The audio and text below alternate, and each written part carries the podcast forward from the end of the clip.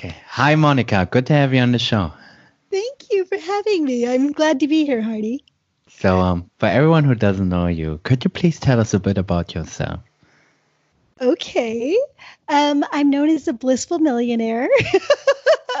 um, and um, wow, that's kind of an open-ended question.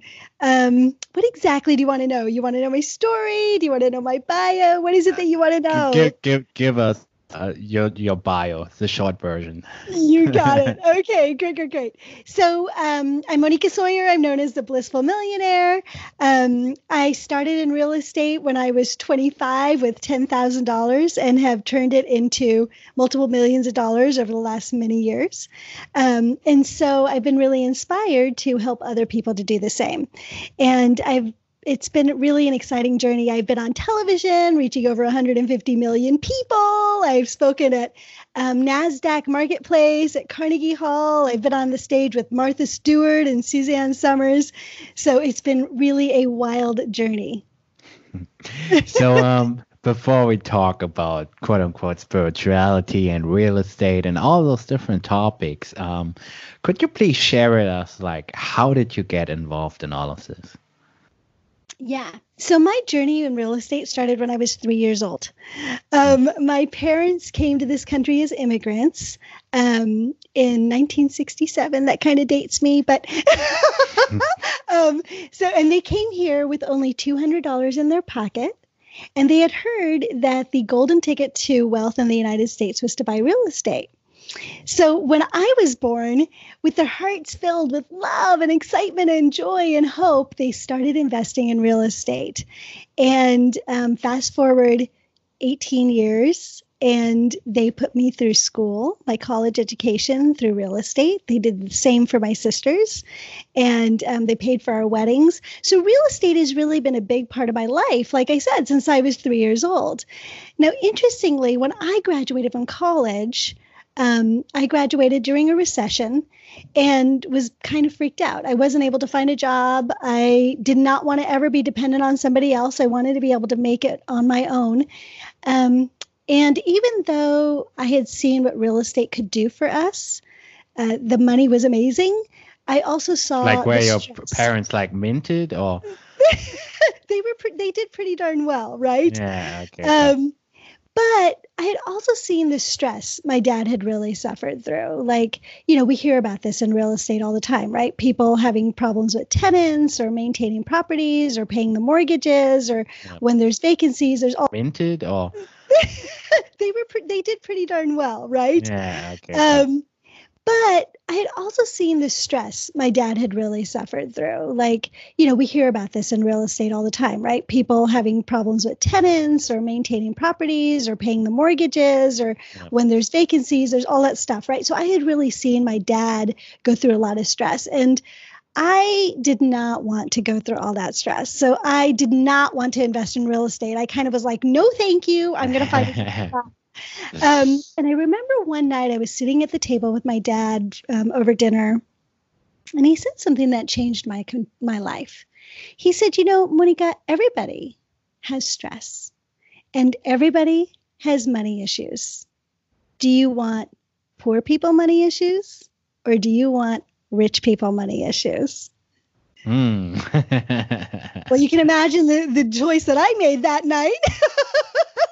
So so I decided on rich people money issues, but um, I was committed to have a life that was not as stressful. So I was going to do the money without the issues, right? Because I was 25 mm. and I knew everything. So, um, anyways, that's how I started my journey in real estate. And I am really, really committed to creating what I call a blissful life.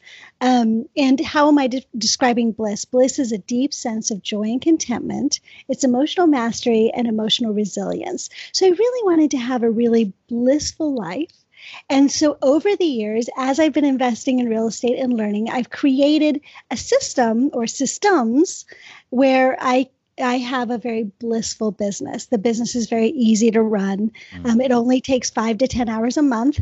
I have very little stress. Yay! This sounds like like uh, it's, it's, a perfect dream, right? Exactly. Working five to ten hours. Yeah, mm. it took some time to get there, right? But now I've got the systems and everything, and so that's what I help people to do. Mm.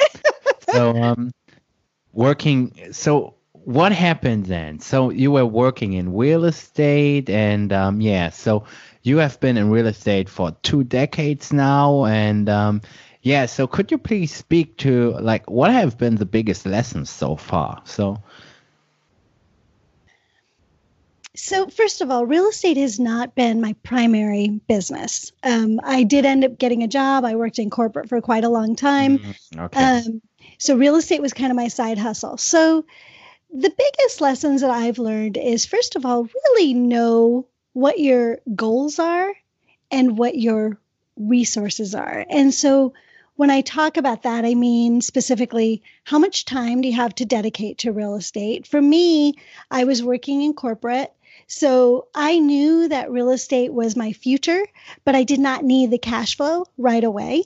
Mm. Um, I and I needed something that was going to take care of me if I got laid off or anything happened in the corporate, you know, in the corporate world, which happens, right? So, but I kind of gave myself a 20 year time frame to build for my retirement to build for that future. Um, so, how much time per week, month, year, but also how many years, right? Also, what were my resources? I knew that if I needed to make real estate my job, the place where I got my cash, it was going to be a much more stressful situation. Mm-hmm. So instead, I got a job and then that gave me the funds to invest in real estate. But there's a you know there's a million ways to make money in real estate. That was just the way that i chose. And part of that was because i wanted it to be a blissful experience. Mm. but also because i was building my real estate in the background i wasn't stressed out about my work like I, it kind of balances itself out, right? I knew I was going to be taken care of, so I didn't have to worry about this. So really, it's what are your resources, and I'm also talking about your emotional resources. For me, I didn't want to feel a lot of stress. I that didn't inspire and motivate me. Some people love that, right? They love the like adrenaline rush, right? Um, but that just wasn't me. So what are your financial yeah. resources? What are your time resources? What are your emotional resources? What are your people resources? So knowing those things, knowing your time frame, and knowing your ultimate ultimate goal. For me, I knew real estate was going to retire me, and then I had needed to push towards that. Some mm. people, maybe real estate me- needs to make cash flow, so then you're going to pick a different strategy, right? Yeah. And um, looking back on your life so far, um, could you please share with us, like, what have been the worst moments and what have been the best moments? Mm there have been a lot of really, really bad moments. Um, I wrote a book called Choose Bliss, and part of that is because of the incredible trauma that I've suffered. Um, and I really wanted to share people with people how to get get through trauma. Um, that book is called Choose Bliss, and in there I tell a story about when I was 21. I was in a horrible car accident, and I was a professional dancer up until then and had wanted to become, my big dream was to become a world class dancer. Very cool. Yeah. And um, here I was. I got in this car accident. It was my, it was not my fault. I was sitting at a stoplight, got hit by a guy going 50 miles an hour, and my legs were crushed. Um, they thought my neck was broken. And the doctor th- told me that I would probably never walk again. And, um, well, How were was, you feeling when the doctor told you this? I was like screaming inside of my head. I mean, yeah. it was just, it was, it was one of the most horrible moments in my life. And they told me we're going to have to put you in a wheelchair, and um, you may not really walk again, and you're never going to dance, right? Well, I was like, screw that, right? so you probably so you probably yeah you felt terrible right so yeah exactly yeah. Um, so I refused to go in a chair because I was bound and determined to walk and to dance. And so, me being the stubborn person that I am, um, refused to go in a chair. And on the on the negative side, the first two years were really, really horrible. I lost my job. My fiance left me. Um, there was a lot of really because of the accident. I don't hope well, so. I couldn't walk. I couldn't. Um, we couldn't go out on dates. I was cranky because I was in so much pain. So yeah, I mean, I think the accident had a huge amount to play with it. Um, and you know, in life, things happen for a reason. Um, I'm now married to somebody that I've been married to for 25 years who's the love of my life. So, you know, yeah. things work out, right? um, but it was a long, it was a long journey back to walking. I was within two years, I was able to at least stand for about two hours at a time. Um, and then within 10 years, I was walking. Well, actually, within about eight years, I was walking. Within 10 years, I had started to dance again. And it was really painful. All of it was really, really painful. But it was a journey worth taking because it taught me about my tenacity. It taught me about what I really wanted in life. It um, taught me about my body and how much we take things for granted. And, you know, in my book, Choose Bliss, I do talk a lot about sort of really just recognizing what you need to be grateful for. The things that we normally take take for granted, like how many of us take our legs for granted? And I just lost mine. You know? And I so, think those crises can um, really change your perspective on life. Like, for instance, I had one major health issue, and um, it was just for a couple of weeks, but um, yeah, I think it gives you so much more appreciation of life. But mm-hmm. um, I think the sad thing is this only lasts for a couple of months and then you get back to your normal state so. Possibly and that's kind of why i wrote this book. Um, hmm. one of the things that i have really noticed is that our happiness is our own responsibility. We can't control what's going on in the world around us but we can always control how we choose to respond. And people think well you know i'm happy and i'm done but happiness or bliss um, or gratitude is kind of like brushing your teeth. You can't just do it once and be done, right? Because then it disappears, like you say, right? Like your teeth will fall out, but your your happiness disappears too, right? But if you make it a daily practice, if it's a focus in your life, and you do the things to keep it, then it doesn't disappear like that. And when it does disappear, you have the skills then to bring it back, to live in that place of gratitude, to be able to see the world from that place in your own eyes of, wow, this is amazing, you know? So you don't so, have to lose it. so, um, could you please share with us like what were a few other things so one major event in your life was uh, the car accident but um mm-hmm. yeah what else and and feel free to also share the best moments and yeah yeah yeah so um I'm debating which story to tell. Mm-hmm. Like, how much drama do you want? as much as possible. I think it's entertaining. So. okay. Okay, great. Um, so, about two years after the accident, mm. I still was in a huge amount of pain. I still wasn't able to walk very much.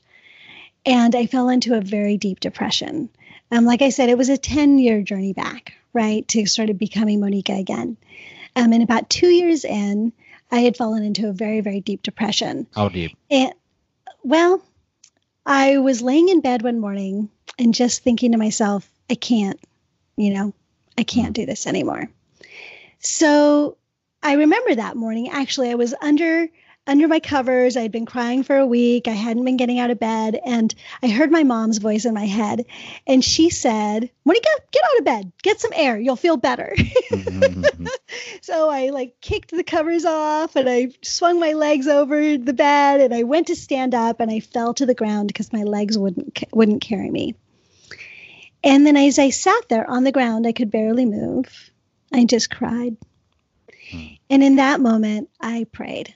You know, it was that prayer of God, this, I can't do this. I, you know, I'm, it's too much. So either take me home or teach me how to live. And I cried for about another hour and then the phone rang and I picked it up and it was a girlfriend of mine who I hadn't heard from in about two years. So she kind of didn't know what was going on a lot of the people had fallen out of my life after the accident because I couldn't go anywhere, you know. Mm. Um, Friends, right? right, that's right. I was pretty depressing to be around, I'll admit, but you know. Mm. Um, so she she kind of she heard my voice and she turned me on to a coach, and um, this coach saved my life. So he reminded me of who I am, of who all of us are. We as babies are born as these bundles of joy and bliss and compassion and excitement um, and the joy of being alive. And then as we become, as we grow up, life teaches us that that's not the natural way of being. But that's how we're born, right? And so he taught me that, that my right, my birthright was to be blissful. And then we took a journey together to be to create my life the way that I wanted it. So that was a really, really difficult time in my life. But what was the most beautiful thing about that was about two years later, he was like, he was so excited by my success. He hired me to become a coach underneath him. And so I became an executive coach. And so that's when I started getting to like be out there and share what I had learned with people and I was dealing with executives. So these were people that were really successful. They had like the huge hold on, house. Hold on, hold on. Okay. Second. Before I was going to tell you about something good. Before we continue. He's like, wait a minute. so, um, could you please share with us, like, what happened after the phone call with the coach? Like, what were the changes that you've made in your life and so on and so forth? So. Mm, okay. Well, the very first thing was to, rem- to he, that he reminded me about the mindset. So what I was just telling you, which is we have control over what goes on in our head. We don't have control over circumstances, right? I didn't have control over the fact that I had gotten in this accident, yeah. right? But I had control over how I responded. I didn't have control over the fact that my legs weren't working but did have control over how I responded. And so that was the very first thing. Now, this was a long journey, right? But it started with a mind shift that I want to live and I want to live well. So that was the first thing. The next thing is I have control over my mind. And and that's when I really developed most of those bliss practices that I talk about in my book. Like staying in gratitude, continuing to boost yourself up so that you see the world from these eyes of awe and excitement and the challenge right of what is it that i can do today right mm. so it was uh, most of it was a mind shift change because once that happened i started to get more physical therapy I started to endure more of the pain so that I could do the things that I wanted to do. It wasn't something that was flattening me anymore. It was something that I had to understand and get through because I knew that I would grow and that growth would take me to the place that I needed to be. Mm. So those were some of the big things that happened after that phone call. And and was it like a gradual change or a sudden change? So that decision happened in a moment. Mm-hmm. You know, and this happens for a lot of us. We make a decision and suddenly things change. But the actual physical change, the actual mental change, the strength that I got took over time, took time. So that was gradual. Hmm. So, um, when did you finally recover, in your opinion? Um, both mentally and physically. Well, physical took a long time. I would say physical took about 15 years. 15 years. Yeah. Long time. It is a long time. But mentally, I would say that I was back on top of my game in about eight years. Um, and that seems like a long time, but that's Thank like you so much for for being so honest, by the way, and sharing your story. Like, um, yeah, I really appreciate it. Sure, sure. Um, so being on top of my game is what I consider recovered, but it doesn't mm. mean that it took me eight years to get there. Yeah. I I felt like I was fully back alive, maybe about a year or uh, two years after that first phone call with Ted. Got it. So um, yeah. now please continue with your story. So. Oh yeah. so Ted hires me on as a coach, right? And now I'm dealing with these really successful people. There's another tip right? This is one thing that I learned. Hang out with people that you want to be like.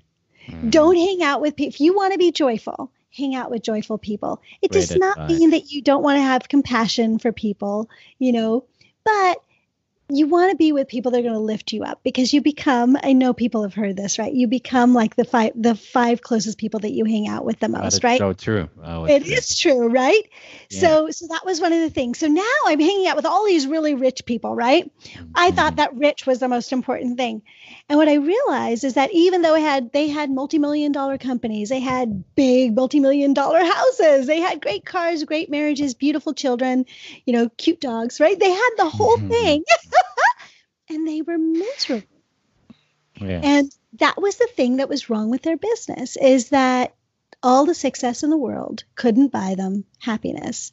And they had hmm. gotten to this place, they were like, is this it? And so that's when I became a bliss coach. Is I started to take the tools that I had learned through my own life and also through my coach, through my own coaching, my personal coaching, and through my coach, to now help other people that were what society sees as really successful and started to the to train them on how to find happiness beyond the circumstance which is what i Mm. call so that's it was a huge transition. It completely changed my life. Mm. and sometimes i think well gosh what could i have done in those 10 years if i wasn't a cripple? But who would i be if i hadn't been a cripple? I certainly wouldn't be in this life right? So so yes it was horrible but i'm grateful for it.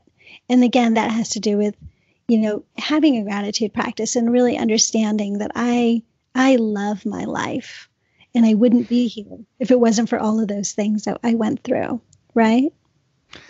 So, um, could you please share with us a couple of stories um, with clients that you were working with, and um, maybe share with us like what are the common issues and uh, questions that people are having when they contact you or get in touch with you. hmm I think I'm going to focus on real estate in this one. Um, I had one particular client. She, um, I met her. I was- speaking at a corporation, and I met her that day. And she came to me afterwards, and she said, "You know, I have an eight-year-old child, and I am not sure how I'm going to put him through college." She had her her college fund for him. She had her stock. She had all of these things, but she realized it wasn't happening fast enough. And now she mm-hmm. had 10 years to put her child through college. And so she joined my course. And it was just a two day workshop. And then she, within four months, had bought her first property. So that was three years ago. This is really cool, right? She bought her first property. It's been three years. Now she has enough money to pay in equity in the property to pay for two years of his college. So that's the higher level of the story. But And and by the way, were you at this point um, doing those consultations like face to face, or whether like uh, over seminars uh, across the U.S. or it was all virtual summits or Hmm, seminars. okay. So I did I did a mastermind that was all virtual, it on Zoom or Skype, you know, whatever it was. Um, so we could see each other and that sort of thing. But we had group meetings and I had some individual meetings with each of the members. Oh, okay, got it. And the thing that would come up for people the most is And and and and where um Zoom meetings actually a thing like ten years ago or something.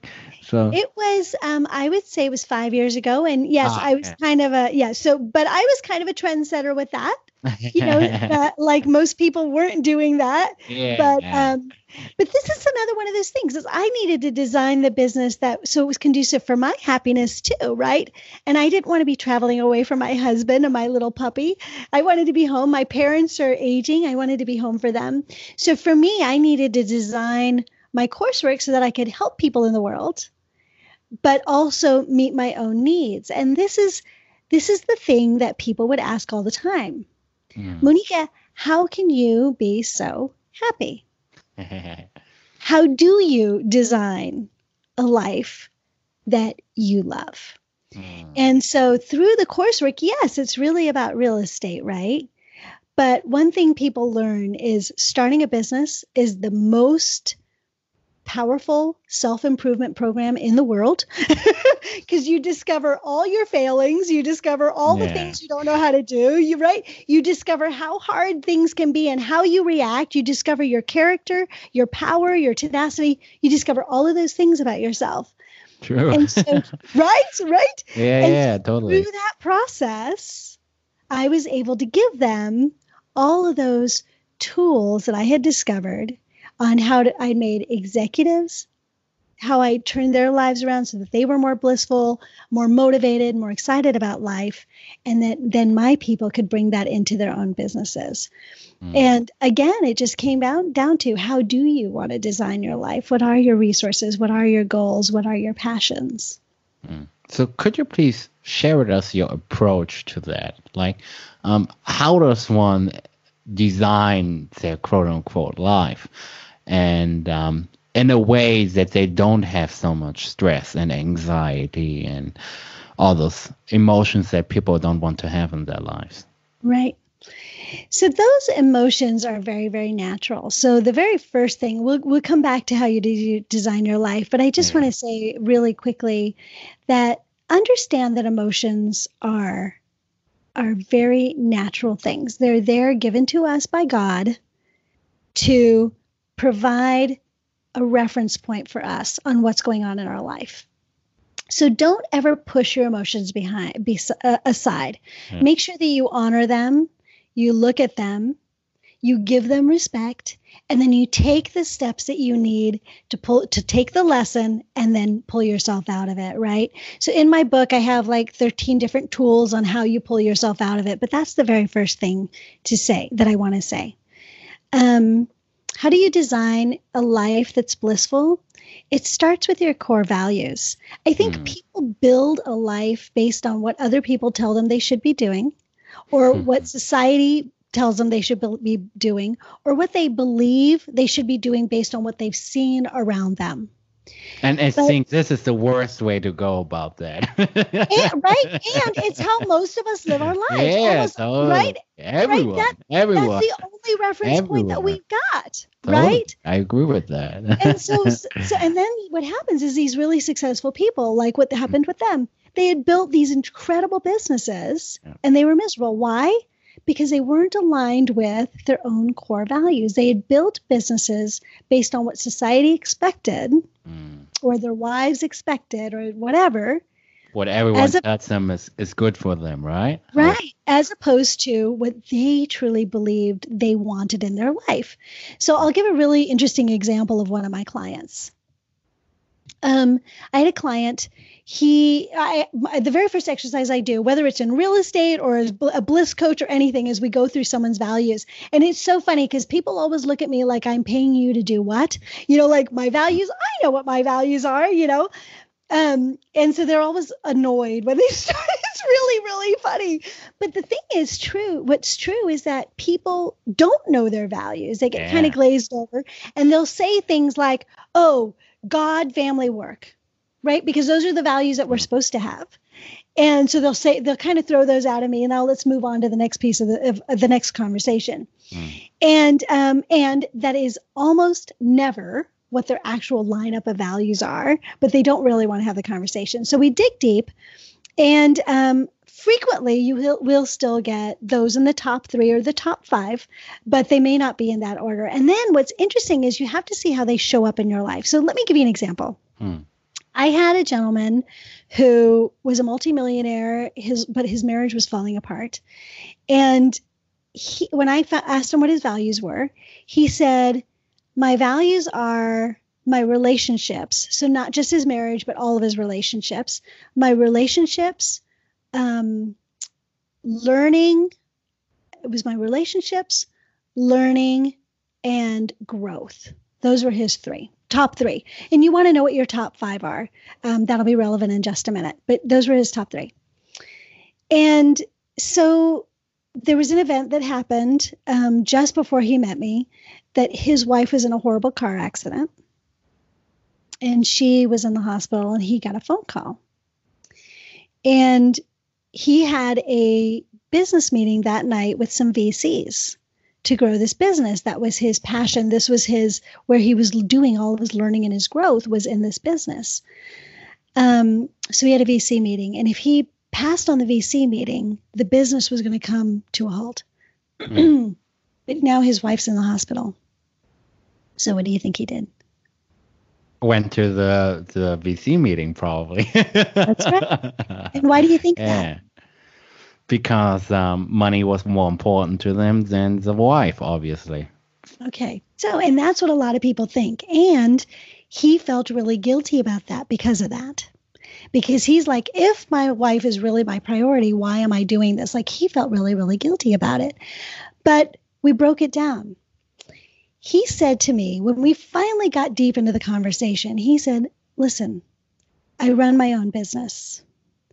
If I don't succeed, we have no medical coverage, and my wife will not be well taken care of. It was an imperative that I got that money so that she did not end up completely crippled for the rest of her life. So, in truth, like if you really look at it, his wife was his highest priority, but nobody in the world would ever see it that way based on the decision that he made. So it's not necessarily that you have to do different things, although he should have done something a little bit differently, which was to communicate with her what was going on. The reason they were falling apart is because he wasn't communicating with her that she was the highest priority and this is how he showed his love, right? So she just felt left. I mean, she was horrified that he didn't show up till after the meeting, right? Um, but it was a communication gap. But the other thing that really healed that relationship is that we removed the guilt from him. Because once he could see that he was acting completely aligned with his with his core values, he could remove the guilt. He could have a better conversation with her. He showed up with her. He took the rest of the week off from work. Right? So he made different decisions and was able to make better decisions. If he was just wrapped up in his own guilt and the opinion of others, he would have continued to work. They would have continued to fight. She was in the hospital alone, and their marriage would have fallen apart, right? Mm. But his whole purpose was to make sure that she was well supported and well taken care of. So, mm-hmm.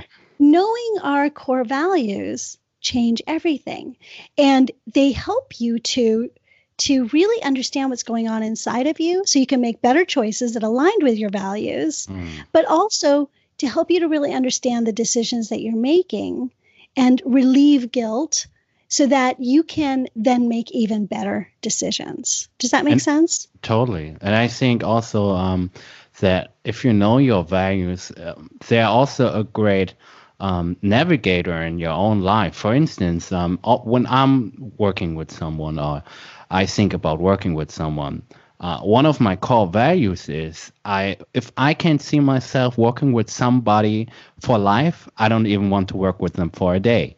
Because um, if you're working with someone for 10 days, you're like instructing them and going back and forth and investing a lot of time in them, and then they're gone. Like you've just wasted all your time. But um, if you're like working with someone for 10 years or two years, five years, and more, um, you get all the benefits of compound interest because this person knows who you are and what you're all about and knows um, what he needs to, to do uh, and so on and so forth. So I think um, they can be also a huge time saver and um, yeah, a great navigator in life. So. Yeah, I spoke to somebody on my podcast once who who called your values your true north. Yeah, that's a They're, good one right so you one. can you can veer off a little yeah. bit here and a little bit there and but you want to stay moving on your compass toward your true north exactly. and it's hard sometimes sometimes and there's sometimes, a snowstorm obviously obviously i'm also doing like uh working short term with people like yeah. but um it's heuristic like most of the time so um but yeah i totally agree with that and yeah and it's not always easy. And especially in the beginning, totally. when you're really focusing on your values, um, people start to think that you're selfish because you start yeah. to say no. You start to do things differently. People don't know what to expect from you. Mm. The thing is that the most important person who needs to know what to expect from you is you. Your integrity with yourself yeah. is the single most important thing to creating, to designing a life of bliss, to living in bliss, and to having all of those things that you truly want. It's that integrity with yourself, and that starts with your core values. Yeah. And uh, I, I really love what you're saying. I, I agree with that. So, um, could you please unpack that for our listeners a little bit? Because I think it's so important to understand. So, like how? What, what else um, are you looking for here? So, so um, could you please give us a few values in your own life that yeah. are very valuable for you personally? Okay. Let me tell you how I sort of run my business and run my life. Mm-hmm. So, my top values are my relationships, learning, um, growth, adventure, and joy. Those are my top five. Okay. Mm-hmm. So, whenever I'm making a decision, I put it through the I put it through my values test. So, for instance, I started a podcast. There was an there was a huge learning curve for me. Um, I hate the sound of my own voice, and so there was a lot of reasons to not do it. There it was it's expensive. Um, That's by the way, nothing wrong with technology. Your voice, but. Yeah, oh, thank you. but that was just my perception, right? Yeah. Um, but then when I looked at it, I thought, okay, so um, if I start a podcast, is it going to grow my relationships? Well, I was going to start to meet really, really successful people that would help me, it would help to empower me to become the kind of person I want to be. So it was good for my relationships. Um, for learning, oh my God, there was a huge learning curve, of course. For my own personal growth, I was going to be talking to these people all the time and I was going to be able to personally grow. Um, adventure, it was a huge adventure because I didn't know what I was going to find on the other side. And, and joy. Um, conversations, my relationships with people are the thing that bring me the most joy. And so having all these conversations and meeting these new people was going to be a thing that brought me a lot of joy. Now, here's the other thing with relationships was it going to, which is my first value, was it going to take away from my personal relationships, so my husband, my family?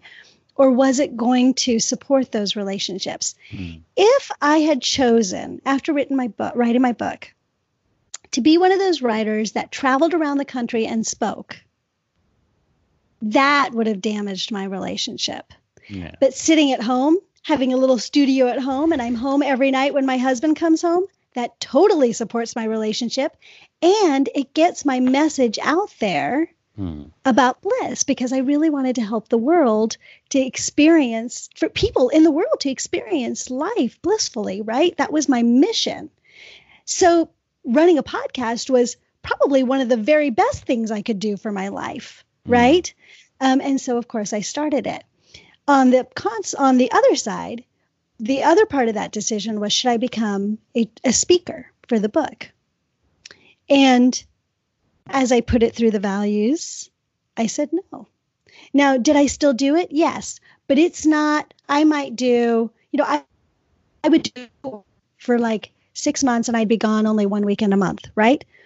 But with the podcast, that's my constant. That's my way of mm. getting my message out there constantly, right? So, do you see how making those two decisions were based on what my values told me is going to be most important for me and most gratifying for me? Mm, yeah, and I think um, for everyone who is listening to this, I think um, you should really take your time to develop your own values, and um, you don't have be my values or Moneeka's values. I think think for yourself is probably here the best advice. So um yeah. Yeah. And actually there are ways to to really dig deep hmm. um, to find those values. Of course, my book covers it. It's called Choose Bliss. It's avail- available on Amazon. But um, but my advice is just find a way to really dig deep and find what those values are. Mm. Um, and so some of those things are some people, a big one that I hear all the time is freedom. Mm. Well, is it time freedom? Is it freedom from authority? Is it financial freedom? Is it relationship or emotional or mental mm. freedom? What kind of freedom are you looking for? Because all of those show up differently in people's lives. People may say, I don't want to, I want freedom. I don't want to have a job but then they start a business and that business owns them and now they're working 18 hours um, a week a day right yeah and well is that the freedom that they were going for maybe maybe that was freedom from authority, but then they lost any time freedom that they have, mm. right? So when you're looking at your values, really dig deep into what each one of them means. If it's money, yes, money is a value. However, usually our values around money are what can money give us, which is usually freedom, time, freedom, emotional freedom, you know, like that, right?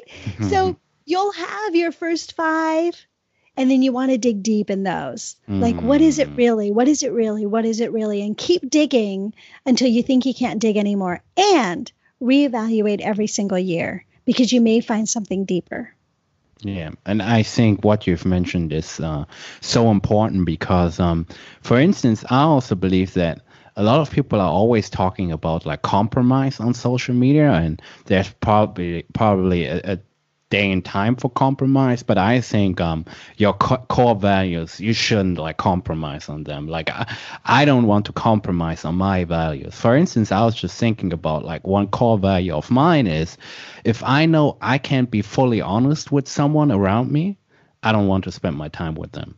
Because mm-hmm. i don't want to like um, it, say things that are politically correct or um, try to dance around things and not really say what I feel like saying. And um, I, I don't want to spend time with those people. So um, I don't want to compromise on that. Like I, I don't compromise on, on, on this. So I it's also important to um, know that you don't have to compromise on your core values. So you don't have to compromise on your core values. And the biggest place where we tend to compromise are for money and for for love, right? Um, that's where we tend. right? yeah, yeah, yeah. Right? Those are the places where we tend to do it. And one of the things that I have really found is if you do that, you end up miserable. You either end up in a relationship that's not right for you, or you're making money in a way that ends up bringing you a lot of unhappiness. So money, we've already kind of talked about. I talked about with my um, my values, but with relationships, here's the one thing that I want to say. Mm it's a really really good exercise and and i know that this sounds hokey and it may sound hard but you do want to get a feeling for someone's values. So mm. when you're dating somebody, what are some of the questions you ask? Do you want to have kids? Do you want to get married? Where do you want to live? Right? You kind of get like an idea of who this person is. Yeah. But the questions we don't ask is, what are your core values? And when we do, that person looks at you like, are you crazy? Like, what is that yeah. person? You know, I believe you're in God's work, right? Like, right? So you really want to get to know it. And it's yeah. so interesting. My husband and I, we didn't do this before we got married. But when I started to discover this, um, we I actually had him go through the exercise with me. And our core values are not completely aligned. We have the same exact core values, but there we have the same ones in the top 10. Mm. So we're not even the top 3 where everything is fully aligned. We have the same ones in the top 10. But that's at least really, really good because in like all the things that we could be focusing on in the world, our top 10 were aligned. So for me, relationships was number one. For him, relationships was number 3 mm-hmm. Right. Okay. So now if you look at that, you think that's not going to be a good match because Moneeka, you're going to feel neglected and he's going to feel like you're asking too much. Right. Yeah. The thing is, though, that it was both in the top three. And when you're in the top three, that's still there's not a lot of space in those mm. top three usually so you kind of want to find out where those are the other thing is that so because we were aligned i felt like okay at least in the top 10 we're aligned that's a relationship i'm willing to pursue right mm. um, because we were headed towards getting married so i wanted to make sure that that was you know actually no this was this was a long time after but what i'm saying is if you're headed towards getting married you yeah. want to focus want to at least know what that is What's also really interesting is so we had been married, I want to say we had been married about five years. Now we've been married 25 years. And as you ask us about our values, our values are much more aligned. So for him, mm. relationship is number one. You know, again, now, so, and I'm not going to go through all of them for both of us, but things also, you don't compromise necessarily. I mean, of course, there's compromise in life. Yeah. You're not com- recognizing your core values, in this case, we are growing our values together, mm. right? And we're supporting the relationship through that. So don't, what I'm trying to say in relationship is mm. don't pursue someone who has values that are the opposite of yours, for sure. Fantastic advice. Right. but way. if it's Very yeah, but, great advice. um, but at least make sure that your top 10, like your top three, yeah. are somewhere in his top 10 so that you can mm. find a place where that's going to match up.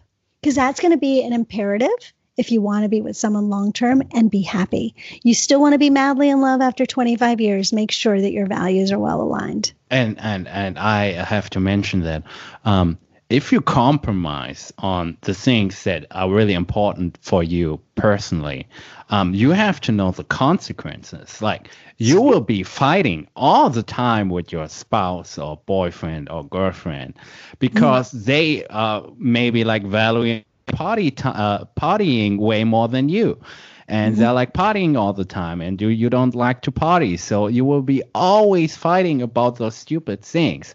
And i think um, most relationships it's not really about like techniques or tricks and hacks like the foundation is just uh, terrible. Like um, there are a few like core things that just don't work out and you can't change them. Like if someone is this way or that maybe you can change a few things but like when the when when it's broken at the foundation, I think it's just the wrong person. So I'm with you on that. The foundation is the biggest part, um, and that's yeah. why we're talking about values, right?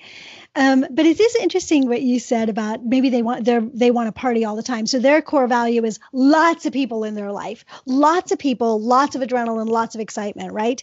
Um, and your value may be one relationship, right? So still, relationships are important to both of you, but it shows up differently. What's yeah. interesting is so much of the time, and I know you probably agree with me on this, is that we look at like because I'm a little bit more of an intro, introvert. Um, and my husband's I hate partying. Yeah, I I'm I don't hate it, but I'm sort of like ah, I can do it like once a year, like that's yeah, yeah, right? exactly.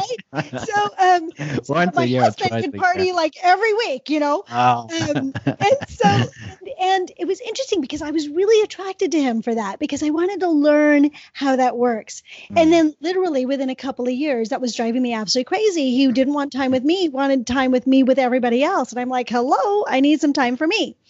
So he compromised. We started to get date night put into our relationships and stuff like that. And so we came together a little bit on that. And then I wasn't I wasn't um, imposed upon to go on those parties. So he would go when he wanted to go, and I didn't have to go if I didn't want to. Um, but then I would go about once a month, whatever. So so yes, we did make compromises. But, but not we, like you were partying like twice a week or something. No, that's right. That's right. right. Yeah. And my point about this is sometimes we're attracted to that thing because it's something that we want to be. Mm. And then that thing is the thing that breaks up the relationship because it's so different. It's so yeah.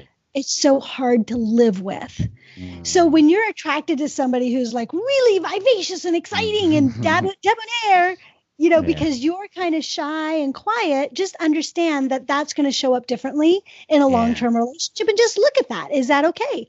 Is that something that you want to compromise for? Is that something that you want to learn? Right? Or is it not? Is it not yeah, a life? Totally. Maybe this is just a fun relationship. It's not a life relationship. Does that make sense? Totally, and I think there's also no right or wrong or something because society uh, wants to tell you your sh- partner should be this, your partner should be that way, and I think there's no right or wrong. Like you have to know like with what kind of person you can stick with long term. Like I couldn't live with a girlfriend that is like partying all the time and like having it's not my kind of lifestyle so it wouldn't work for me. So um like my last girlfriend i was together with my girlfriend i was together with her for five years and she was like very shy very introverted like yeah and we were getting along perfectly. So um yeah. yeah so you you really have to know like what kind of person you can stick with long term i think so. And it also goes for friendship so Absolutely, absolutely, and it was it's such an interesting thing. If you don't mind, if I unpack a little bit more. Sure. um, when I first met my husband, he was um, he was a partier. He drank a lot, um, which I didn't actually know when I first met him. But as I got, we were like eight year, eight months into our relationship, I started to discover this stuff because we started living together. Mm. And Um, and it wasn't that he was trying to hide it. It's just that I had a really busy life. So we weren't spending all of this time together for me to kind of see that stuff. And what was interesting is as I started to say, wait a minute, I don't want to be with someone that's out partying all the time and drinking. like he was like, what do you mean? That's how I've always been.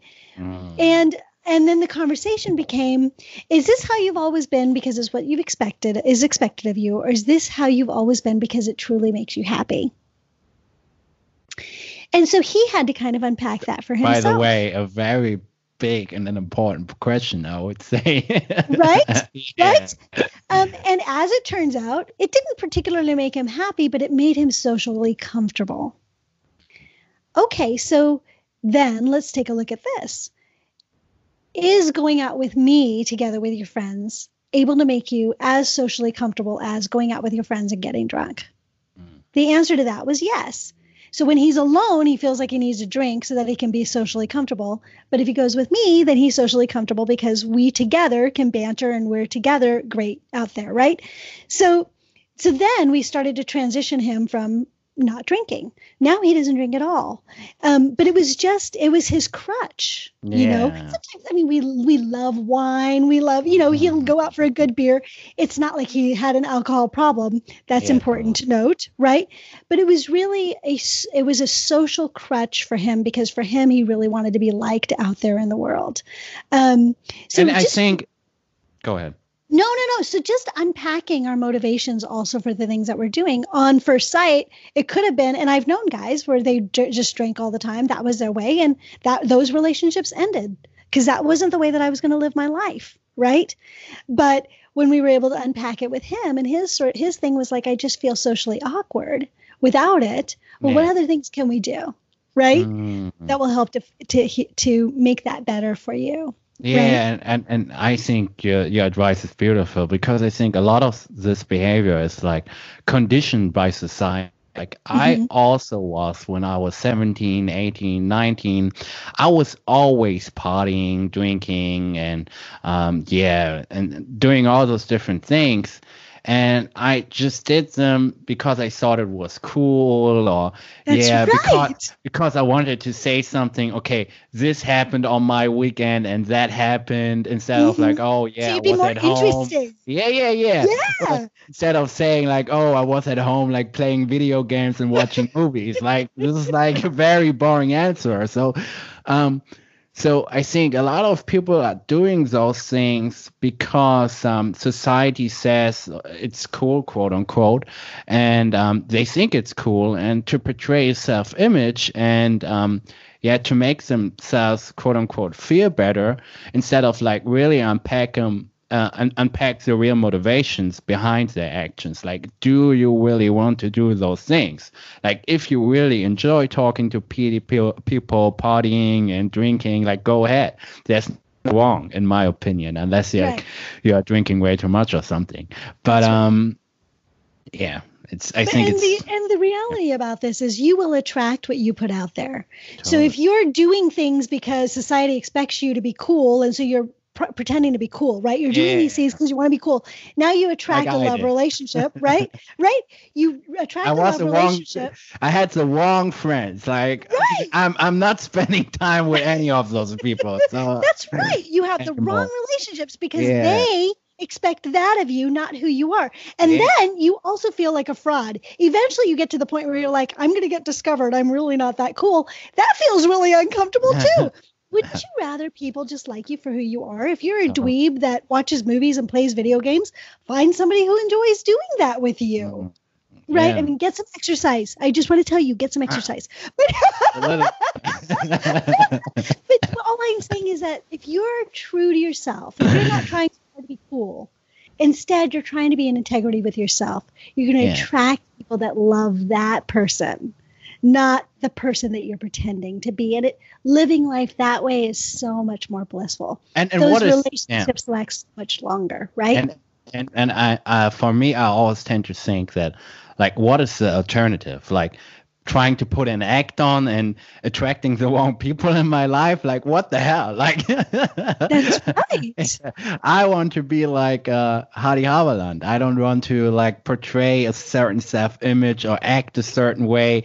Um, yeah, because I also think like, what's the use? Like, uh, for instance, if someone is uh, f- totally interested in soccer or football, like I could talk about soccer and football, but I'm not interested at all in those topics. So, thank it, you. It, I'm it, the same, right? it's just a huge waste of time for both of us. So, why shouldn't I talk to people that are interested in the things that I'm interested in? Business, right. entrepreneurship, um, health, fitness, uh, spirituality, and all those different things. So, um, yeah, I think it has like real consequences on how you are thinking about life and uh, what you are doing. And um, yeah, because I, for instance, when you are drinking and partying and playing beer pong and smoking pot, like people like me don't want to hang out with you. Like I don't want to spend time with you. Like that's right, because you're just you have like no chance that I'm spending my time with you. So right, and it's not a judgment for yeah. me because I'm a similar person.